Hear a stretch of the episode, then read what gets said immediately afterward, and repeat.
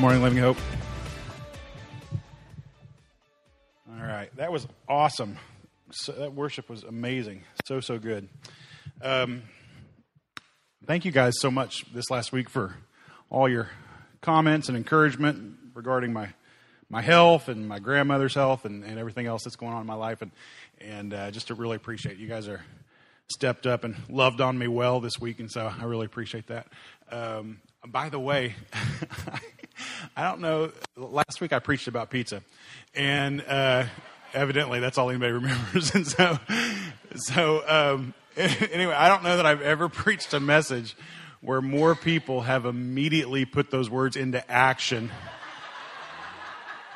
And like I just was getting this flood of photos from Zachary's, like, "Oh, we're here, we're eating it," and you know, just so great, just so excited. Like all week long, all you guys were at Zachary's, and, and uh, just just so funny. Like I, I, I got, I guess like that's the key to your your guys' hearts and minds, and so like I wish I could get you to move that fast, that quickly, that intently when it comes to like serving the poor and the orphan and the widow. and so, so I'm gonna have to switch up my my uh, my uh, pitch to you. They're they're great. The poor people, you know, they're covered in cheese. It's like this thick. that's horrible. I'm sorry. so anyway, no, that's good. I'm glad you guys enjoyed that. Um, so um, hey, in a, in about a week or so, uh, we've got another mailer that's going to be dropping in every household in Dixon. It looks like this. There's a big stack of them on the back table, uh, and you're welcome to take one or a few. And if you know people. Uh, maybe outside of our community or at work or school or whatever that may not um, be getting the mailer in the mail because uh, it'll just be kind of city limits type stuff. Uh, you're welcome to take a few of those and hand those out. But uh, and and as you do that, would you just pray uh, that these would reach the right eyes, the right hands, and uh, and that. Um, it would just be a, an effective form of us uh, telling people about our church. So we're going to jump in. pardon me. We're going to jump into the, our last session of this study that we've been doing in Nehemiah and uh, I hope you've enjoyed it. It's been it's been uh, a lot of fun for me. I really love this book Nehemiah and just what it teaches.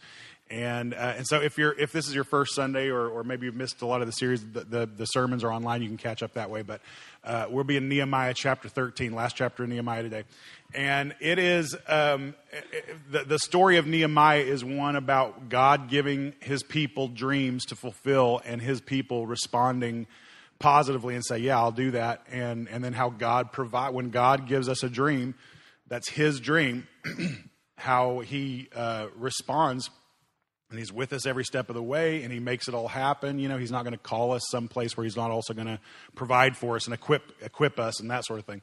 And so Nehemiah, the dream that God had given him was to go. He, the nation of Israel was in captivity in Babylon, and, and God asked Nehemiah basically, "I need you to go to."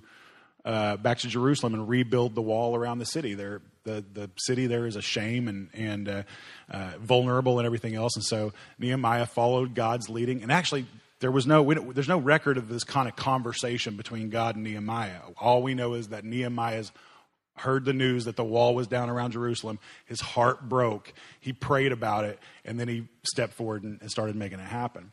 And last week we talked about how the, the, work was completed. They actually were able to get the wall back up around Jerusalem in 52 days, and, uh, and then the process of kind of celebrating that victory and, and, and uh, all of that.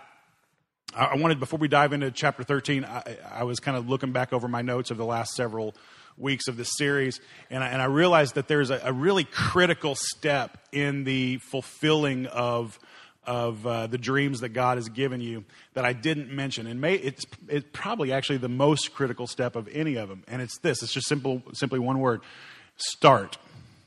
Start. At some point, you have to actually start. At some point, you have to take that first step of faith and say, Yes, I'm going to do this, and, and, and make a phone call, have a conversation, develop a plan, you know, whatever. But at some point, you have to actually start. Until you actually start, it never gets out of dream phase, it never will make its way into reality. And, uh, and so that's where our you know that's where our uh, end of the deal comes in you know where we step out and say okay I'm to I'm to do this. I'm to I'm to you know I'm to make this phone call. I'm to have this conversation. I'm to you know start working something together. But I'm to start on this. And starting is really critical. And I just want to encourage you all this morning if there's something in your life that you know God has been laying on your heart to do, start. Just, just simply start. You know, you uh, chances are prayer is not the issue. You've probably prayed about it long enough by now. And, uh, and so, um, uh, you know, at some point you just have to start you know making things happen. And, and then and then and then you play catch up with god because if it's god's dream he's just going to drag you along the whole way and you're like oh, wait hold up you know that sort of thing. And and uh, and so it, will it'll be a good thing but eventually you have to start. So before we dive in i want to uh, just make a quick reminder of a point we made a few weeks ago too. And the point was this it's on the screen that your dream is not about you. Your dream is not about you. It's always about god. When god gives you a dream that dream is not about you. It's not about your sense of accomplishment. It's not about your happiness. It's always about God and His glory. Your dream is not about you. And when we begin to make the dreams that God gives us, you know, for whatever they might be, when, when we begin to make the dr- dreams that God gives us about ourselves and instead of about being about Him, then things go off kilter. Things go wrong, oftentimes very quickly. Now, we're going to we're going to kind of preach through uh, Nehemiah chapter 13, and this is going to be an odd sermon because uh, I'm I'm going to step out on a limb here and say that there's a pretty good chance for a lot of you in this room you've never heard Nehemiah 13 ever preached because it's not a happy ending to the story, and we love happy endings right? Don't we? We love love happy endings, and so um, so it's it's a it's a weird. It's, it's the same. It's the same reason you've never heard the end of Jonah preached because it ends horribly, right? It just doesn't end well. Uh, and so, so, which is, we do that. We have this tendency of kind of doctoring up the Bible stories, and, you know, we put, you know, cute little animals and boats on our kids' walls for Noah's Ark, and we forget that the water was covered in floating dead bodies, right? And so we doctor that up and, and, and we make it all nice and sweet and palatable. And, and so Nehemiah 13, they have, they've built the wall. They've celebrated the fact that they've built the wall um, and all all things are good. And then we fast forward about ten years, ten or twelve years, and everything has gone wrong. And it's because the people there in Israel be, began to make the dream about themselves instead, about, instead of about the glory of God. So they had accomplished this great thing. They were now becoming a strong people again, a, a, a, people that, you know, they felt like God had shown them some favor and was, uh, you know, kind of righting the ship that had gone wrong and everything else. And they began to make this dream about themselves and took their eyes and their focus off of God. And, and in, the sh- in a short time of just about 10 years, everything went wrong. The people began to wander away. Last week, I think it was last week when we talked about uh, how they heard the word of God read, heard the word of God read, and it convicted their hearts. And they became sorrowful because they realized how far from God they had been living. And that God didn't want them to stay in that place of sorrow. He still wanted them to celebrate because God was in control and he was, He's a good and loving God. That's the way He works. But but they heard the word, they were convicted, they repented, they wanted to do right, and in just a matter of a few years, everything was going off off kilter. So I'm, I'm not going to read this entire chapter chapter 13. I'm going to kind of summarize it. I'm going to encourage you to, to read it on your own. Um, I'll, I'll read a little bit at the end of the chapter, but let me kind of summarize what happened. So in the first few verses, this is what happens. um, in only one decade, Israel first thing that happened in verses 1 through 9 is that they allowed an enemy to misuse the temple. So you guys may remember that there was a couple of enemies that kept coming up against Nehemiah. Uh, and uh, trying to you know keep him from finishing his dream and rebuilding the wall. And so Nehemiah, after the completion of the project, he went back to Babylon to finish out his service to the king. He worked for the king in Babylon. So he goes off and, and, and does his thing. And then he begins to hear what's happening. So one of their enemies that kept rising up against Nehemiah, the guy named Tobiah, uh, for some odd reason, he was allowed to kind of come into the temple and take one of the primary rooms that were in the temple uh, that had a purpose, a function for worship. And he just kind of made that his personal office. And he kind of moved out all of God's stuff out of this room of the temple, and he just began. He just kind of set up shop there in the temple for himself for nothing, had nothing to do with God, had nothing to do with worship. It was all about him. It was just like, I need an office. How about that one in the temple? I'll take that one. And, and he took a place of worship and made it all about him. So they allowed their enemy to come in and misuse the temple. Now, we don't have temples in our day. That's not what we do. This building is not a temple. There's nothing temple-ish about it, right? It's just a room. It's just a room, and we are in what we call the New Testament age. Uh, and uh, in the New Testament age, we are the temple. Our hearts are the temple. Our, our souls are God's temple. This is where God doesn't dwell in any room. He doesn't dwell in any building. There's nothing holy about this space at all. The only time God dwells here is when you walk in the door. That's it. That's why we emphasize so much that we don't go to church, we are the church, right? We are the church. God dwells in us. And so let, let, me, with that in mind, if we are now the living temple of God where God dwells, then, then, then what's the practical application for us to make sure that we don't allow others to misuse the temple? And I think it's just about being faithful to God. We don't allow others to take us places where God wouldn't want us to go, to make help us to lead us into choices that God wouldn't want us to make. We don't allow others to come and, and, and, and begin to use us for purposes that are contrary to God's will. We make sure that we keep the temple, us, whole, close to God, focused on Him. We don't allow other people to misuse the temple. And so they got off track because they forgot that their temple was meant for worship. It wasn't meant for some, you know, wackadoo's personal business. It was meant for worship. Now, a lot of times we get, kind of in this modern age, we get confused about temple because we, we, we oftentimes view these church buildings as these kind of holy places. I remember I was on staff at a church and, and um, the pastor there, uh, he didn't like preaching behind a big giant, you know, pulpit. You know, church, you know, churches have these big pulpits a lot of times, and uh, and so he decided he would move the pulpit off the stage and you know kind of put it in storage or whatever. That just wasn't his style. And there was a guy in that church that just lost his mind just absolutely lost his mind because this holy piece of furniture had been moved off the stage. And, and he literally said he literally said these words. He said he said i can tell you i've seen it happen over the years that you can mark a circle about 10 feet wide all the way around that pulpit and god dwells there. Right? And that was his mindset. He really really honestly believed that. But that is so contrary to scripture. We cannot allow ourselves to go down. So so we don't have sacred pieces of furniture in this building. Nothing is sacred. Everything is destined for the dump eventually one day, right? And so, and so we, we just don't we just don't do that. Um, and so we make sure, though, you know that that and, and I get it. I get it. There are a lot of people who have this mentality of, you know, you got to show some respect, show some honor when you come into the house of God, and you know, make sure you're dressed properly, make sure you're not wearing your hat or you know whatever. And uh, but if we read scripture, that's that's that's stuff that we made up. That's not what the Bible teaches, right? We come and we worship together because God dwells here, not here, right here. And so that's the deal. Okay. So feel free to wear your hats. I don't care. Um, so uh, the second thing that happens, starting in verse ten, is that. Uh, Nehemiah also calls out that they began to neglect giving, tithing. The people stopped tithing. At, at, at, that time, the people were required to give a tithe. The tithe, word tithe means 10%.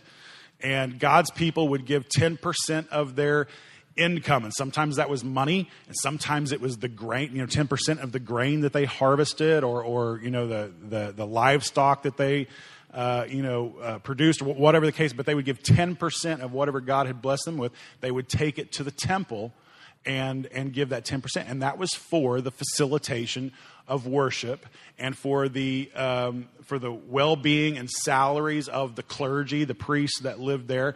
And, um, and so that they could facilitate worship and keep, going, uh, keep worship going in a way that would benefit the people, right?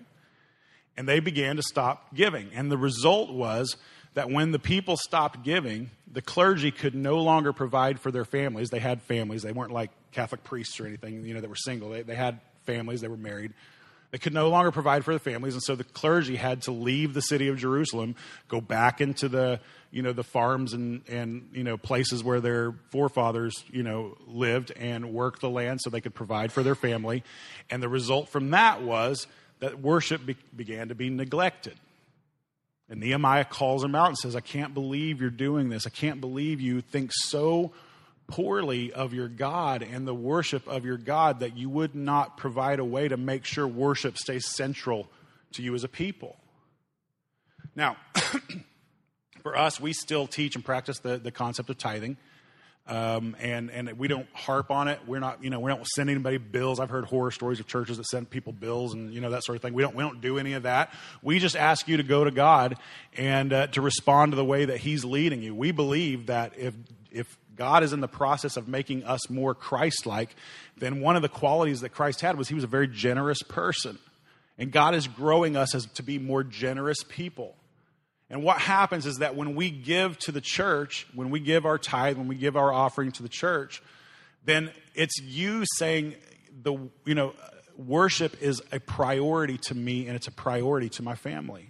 I want to make sure that worship is ready and available and and facilitated so that I can go and worship God with other people that I love and that I'm like-minded with. I want to make sure that that money gets donated and, and that I'm a more generous person because, because this thing, this whole worship experience that you guys experienced this morning, this didn't happen by accident. It happened because there was a leader who gathered a bunch of other people around and said, let's work on this. Let's spend time in this. Let's invest time in this. And let's make sure that our worship before God is excellent. It, it, the stuff that the other staff members in our church, this, this stuff didn't just uh, happen by accident. We don't show up on Sunday morning and go, you know, I wonder what I'm going to preach on or, you know, whatever. We, we, you guys have set us aside in such a beautiful way that we are able to really seek God's face about how best to facilitate worship in this church and lead you in worship. And that's just a small portion of what happens when you give and you're generous to the kingdom of God. It's not always about the clergy and the, and the, leadership in the church. There's also, you know, we send missionaries around the world and we, we help good organizations even right here in our town and, and things like that. And they're, they're good things that happen. But it's, it's us kind of stepping aside and going, this is, this is important. I believe in what this church is doing. I believe in the, the God that they are serving and worshiping. And I want to make sure worship continues to happen here for me and for my family and for my kids and their families and that sort of thing. And so it's something worthwhile that we feel very good about being generous towards. So the, the practical application there, I think, for us is is um, is to not assume that God intends all every dollar that He gives us to be for us. That instead, when we get those raises and when we get those promotions and, and we get those, you know, windfalls of, you know, whatever, we go to God and we say, God, what, what, why? Why? Why have you blessed me with this? Is there, is it for me? Is it so I can upgrade my house? Is it so I can upgrade my, whatever my standard of living? Or, or have you given this so I can upgrade my standard of giving? And it, I'm not telling you what the answer to that question is. I'm just saying, don't presume that it's always all for you. Instead, take it to God in prayer and say, God, why? Why? Lead me. Tell me how it is you want, what it is you want me to do with this. That's all we ask for, for you to do. The third thing that began to happen, starting in verse 15, is that they started to neglect the Sabbath. They would neglect the Sabbath. Now, and, and if, if you're new to you know the faith, this term Sabbath, it might seem like a weird term. It was a Jewish term and uh, and it has early roots in just the first couple of chapters of the Bible. But the Sabbath was basically the seventh day of the week, and the people were commanded to to rest on the seventh day. It's rooted in God's creative work, and there's a whole story there that I don't have time to get into. But but it is it was it was you were to set aside the Sabbath, you were to rest, you were not to work, and you were to keep that day holy to remember that God is Lord and King of both heaven and earth, and that He is sovereign in our lives, and that you can rest in Him. I don't have to stress and worry and work seven days a week until I give myself an early heart attack because God says, Rest in me. Trust in me. Yes, get out there and work. Work hard. Work for your family. But it's okay for you to rest. In fact, I want you to. I need you to. I'm commanding you to. I love that. God, He gives us 10 commandments, the top 10 things that are most important to God. And in that 10 most important commandments that He gives us is take a break. Take a, I, I need you to rest.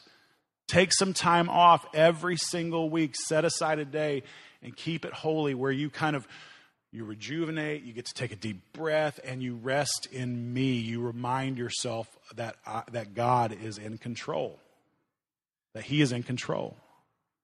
Sabbath is a big deal to God. Now, I'm going to I'm going to jump out on a limb here and say this is probably the, um, the biggest sin of the American church. Probably the greatest sin of the American church is the neglecting of Sabbath. And you say, well, I don't work seven days a week, I take a day off. But are you really resting? Or is it just another day of busyness for you? Do you really actually set aside a day where you reconnect, where you rejuvenate, where you spend time with your family and, and, and, and focus on God a little bit. Do you really do that? For some of you, maybe this is your day. Maybe Sunday's your day, your Sabbath day. That's very cool. For me, I, you know, this is a little bit of a work day for me, and, and so I, I take a Sabbath on Friday. But we try to try to make sure I set aside that day. But I know this is this is a foreign concept for for many of us as kind of hardworking Americans. Are we still? I think we're still hardworking Americans, aren't we? So anyway, um, maybe I shouldn't assume that, but uh, maybe you need a work day, you know, one work day and six Sabbath days or something like that. Some of you. Um, anyway, so um, we need. It's it's important to God. It's important to God. And if it's important to God, it's got to be important to us. And here's the thing: the reason God sets, you know, Jesus has this whole teaching of, you know, he got busted by some Pharisees because he was doing a little bit of work on a Sabbath day once, uh, just just in terms of getting some food and things like that, and. Uh, and Jesus makes a statement. He said, Well, you know, God gave the Sabbath not for so much for God, but for man. In other words, it should be a benefit to us. It shouldn't be this burden. Sabbath shouldn't be a burden where it's all legalistic and everything else.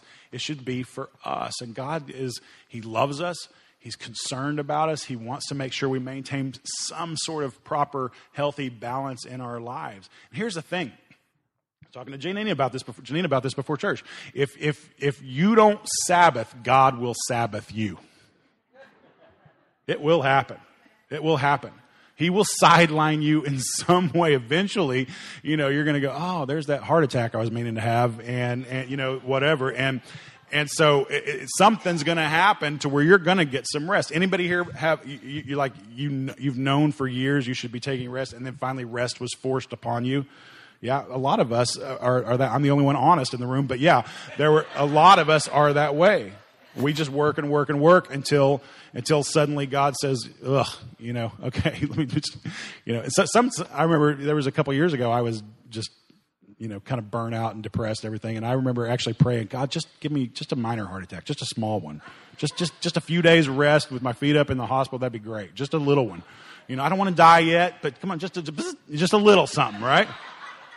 And so, but we need that rest. We need that rest. God wants us to have it, so take it. It's a big deal to God.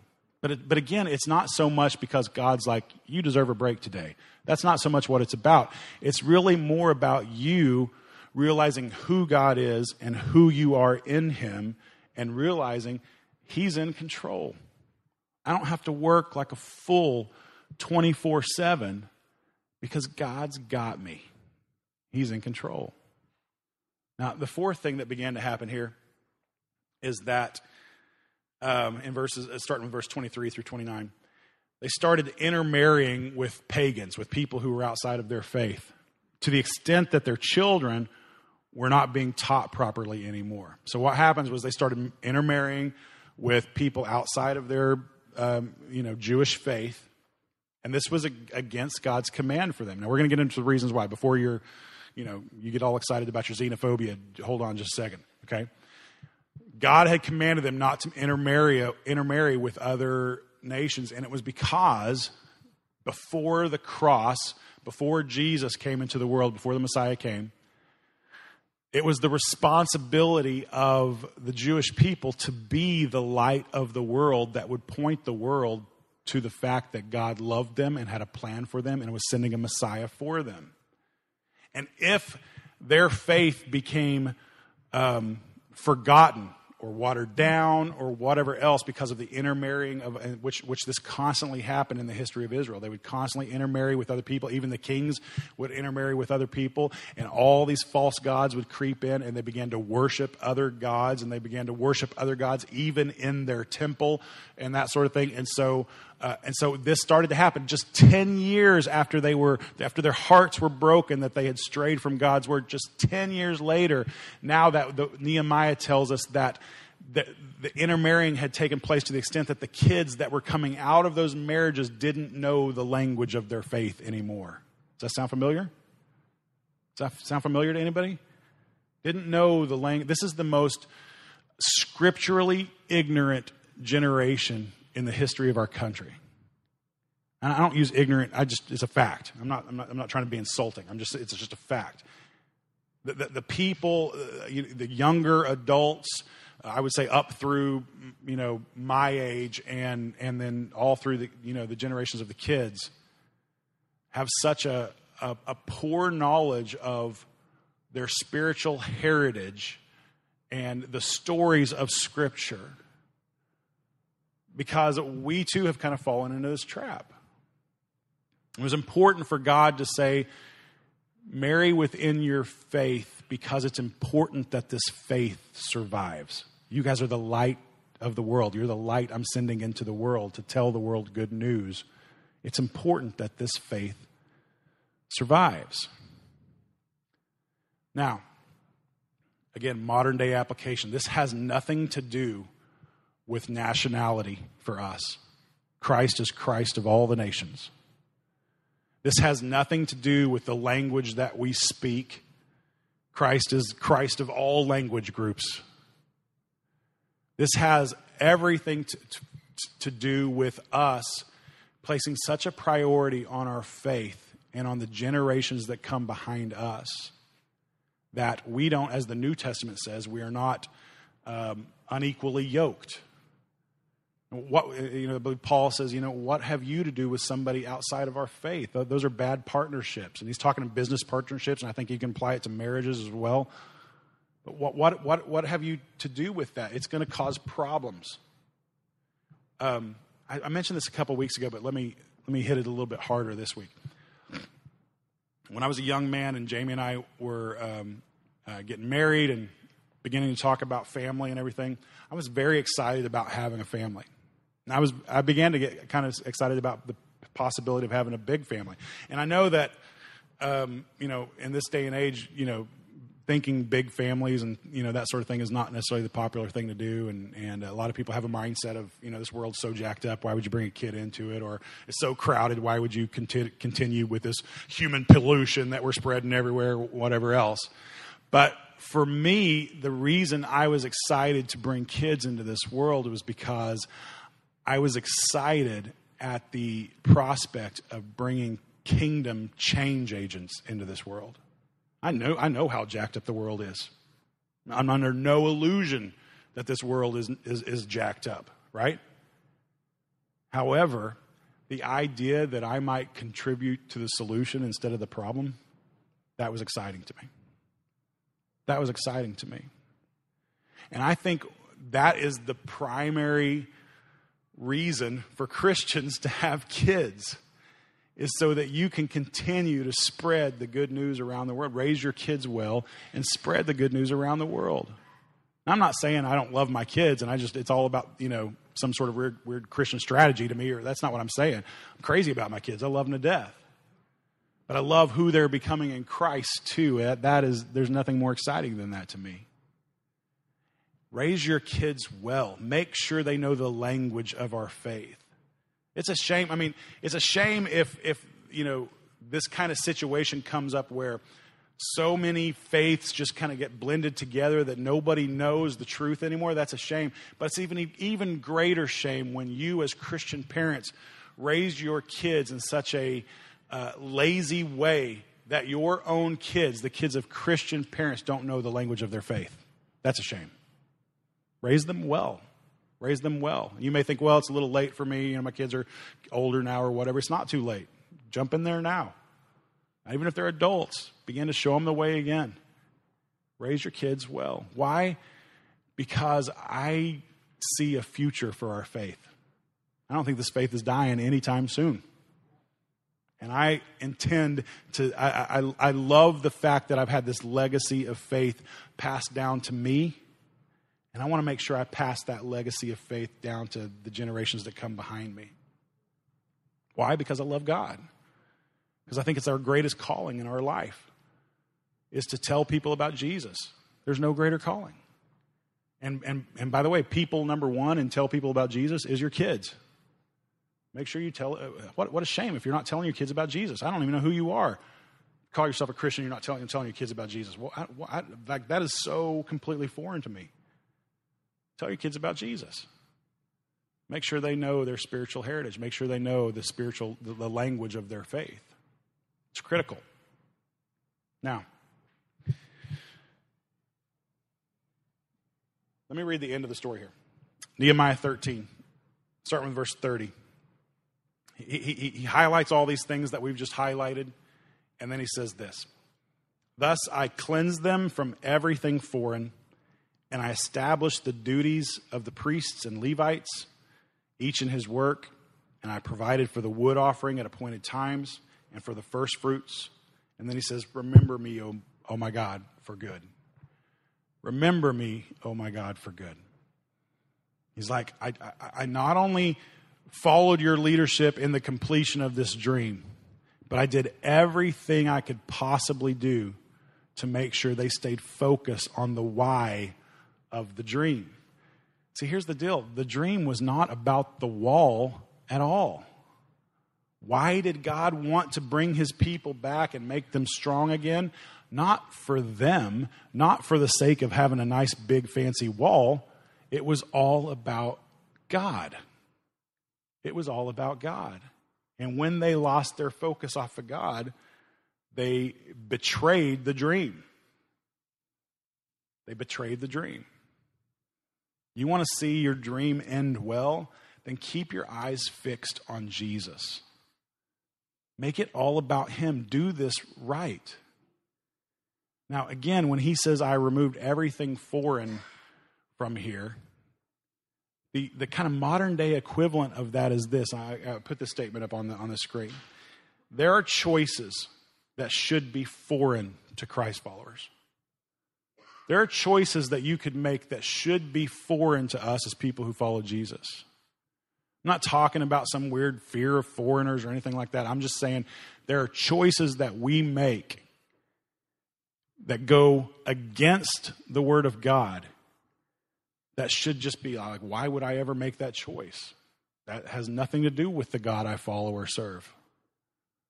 There are choices that you make that should be foreign to Christ followers. Now, this is not a popular preaching today. This is not a popular thing to teach. In fact, it's more popular to say, hey, you just come to faith in Jesus Christ and then you can do whatever you want. Go ahead. It, sin doesn't matter anymore because Christ covered it all on the cross. Just live however you want. But the problem with that is the Bible.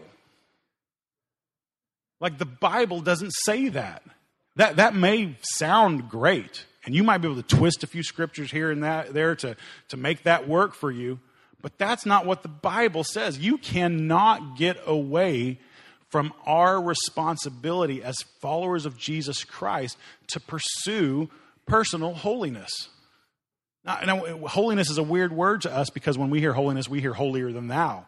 That's different. That's different. I'm just talking about pursuing the things that are of God, trying to make the choices that He has said bring Him the most glory. Like committing our lives to Him. Committing our lives to Him. It's not okay for us to just go and make any and every choice that we feel like making or that's going to bring us the most happiness. I've said this before, and I know it, some people don't like it, and you may this may be your last Sunday at church. God doesn't care about your happiness. He's not, he didn't, he didn't die on the cross so that you'd have a smile on your face all day long. He cares about your soul. He cares about your faithfulness.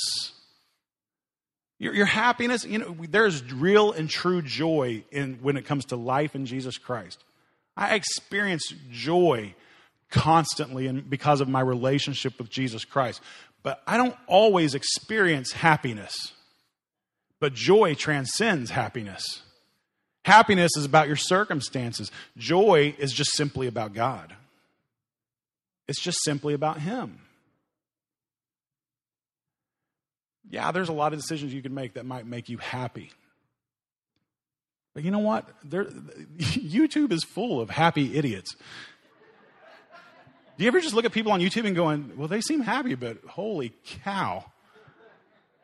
Like, what the crap are they thinking? Right? It's not just simply about our happiness. But God has called us to holiness. Now, here's the deal when it comes to holiness you and I are never going to be holy the way that God is holy. It's never going to happen. So get that dream out of your head, right? However, what we can do is over time, we go through this process that the Bible refers to as sanctification. And what sanctification means is, is it's the process of God over time in our relationship with Him, making us more and more like Him. More and more like Him. Now, we'll never see the fulfillment of that until eternity. But in the right here and the right now, when you walk with God, when you submit to Him, when you follow the leadership of the Holy Spirit in your life, He is making you more and more like Him. So while I'm not perfect today, very far from it, I'm further down the road than I was 20 years ago. Thank God I'm further down the road than I was 20 years ago. I don't say that as a, as a statement of pride. I just say that to God be the glory, that He has changed my thinking. You would not want 18 year old thinking Jeff as your pastor. You would not want that. But God has brought me further down the road. He's made me a little bit more like Christ every day, every year, to where I'm resembling Him a little bit more than I used to resemble Him. That's sanctification. But you don't get there just by saying, ah, sin doesn't matter.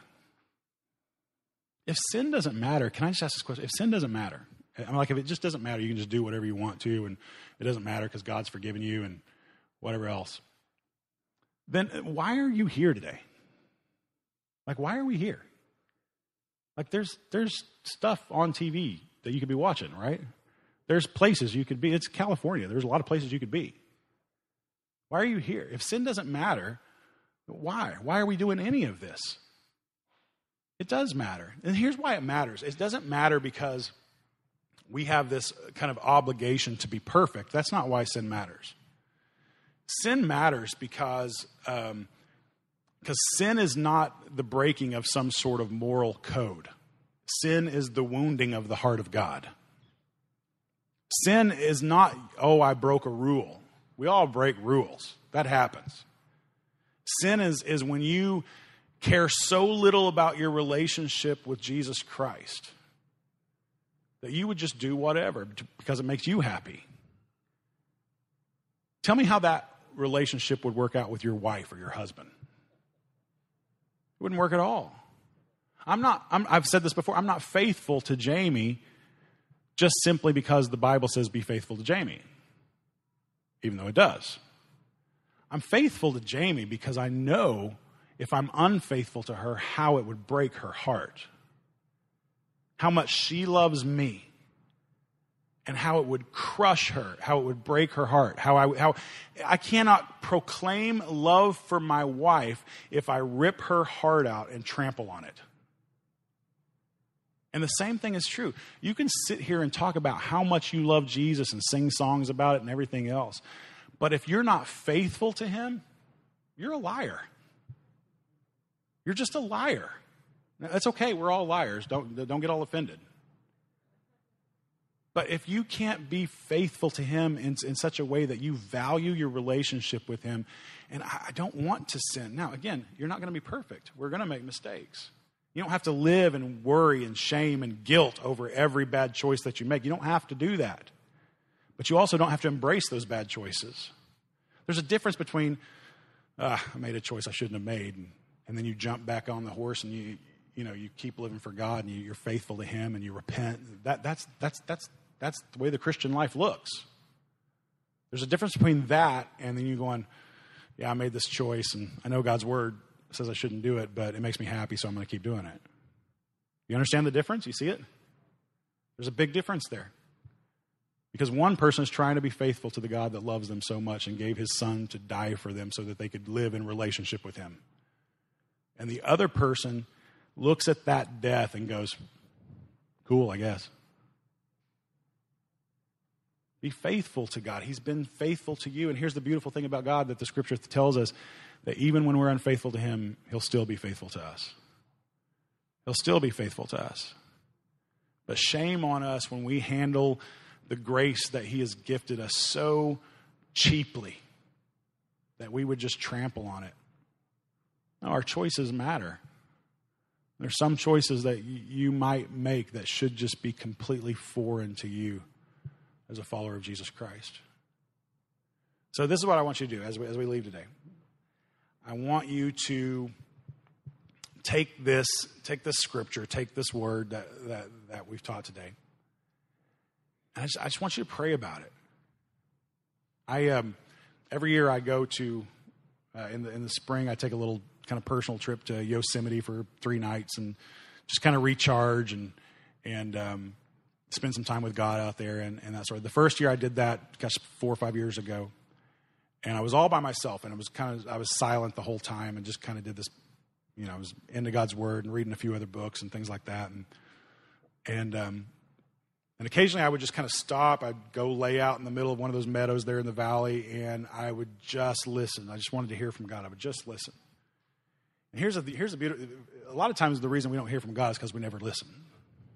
And when you get yourself quiet, when you quiet your soul, and you ask for God to speak to you Oftentimes he will. I'm not talking some weird, you know, I had this vision of a 900 foot Jesus or anything like that. I'm, I'm just saying, through your thoughts, little things kind of stick in there, and you're like, okay, I feel like God's saying something to me right now. Or when you're reading the scripture, you know, you know, something sticks out to you, and you feel like God's speaking to you through that. I remember sitting there one day, and and the thing that stuck in my head was like this, uh, just this kind of inner voice. I don't want to make it too mystical, but I feel like God was speaking to me, and it just said this don't treat your sin lightly because I don't treat it lightly. It's just this little phrase. It just kind of don't treat your sin lightly because I don't treat it lightly. I think a lot of times we can get so caught up in, wow, look what God has done for us. And uh, so focused on his free gift of grace in our life. And it's big and it's free and it's awesome. I don't want to discount that in any way. But when we begin to kind of internalize certain patterns of sin in our life and we go, ah, it's okay. It's just kind of who I am. Rather than making that about you and your happiness and maybe your laziness to change or whatever it might the case may be, what if instead you just turn that, that, that thing that you know is kind of a bad choice, something that's kind of keeps cropping up in your life? What if you turn that over to God and said, God, this is who I am, and this is the decisions I've been making but I want to look more like you. So, would you take this from me? Would you help me through this? Would you help give me the ability to make better decisions? I want to look more like you. You don't got to be perfect. You don't got to be perfect. But here's the question Are you walking towards Jesus? Are you walking towards Him? Are you giving Him permission to smooth out the rough places in your life? Or, or are you just kind of this fan of Jesus from a distance? I love Jesus. I think he loves me too. Woo! Are you walking with him? Do you know him? Do you know him?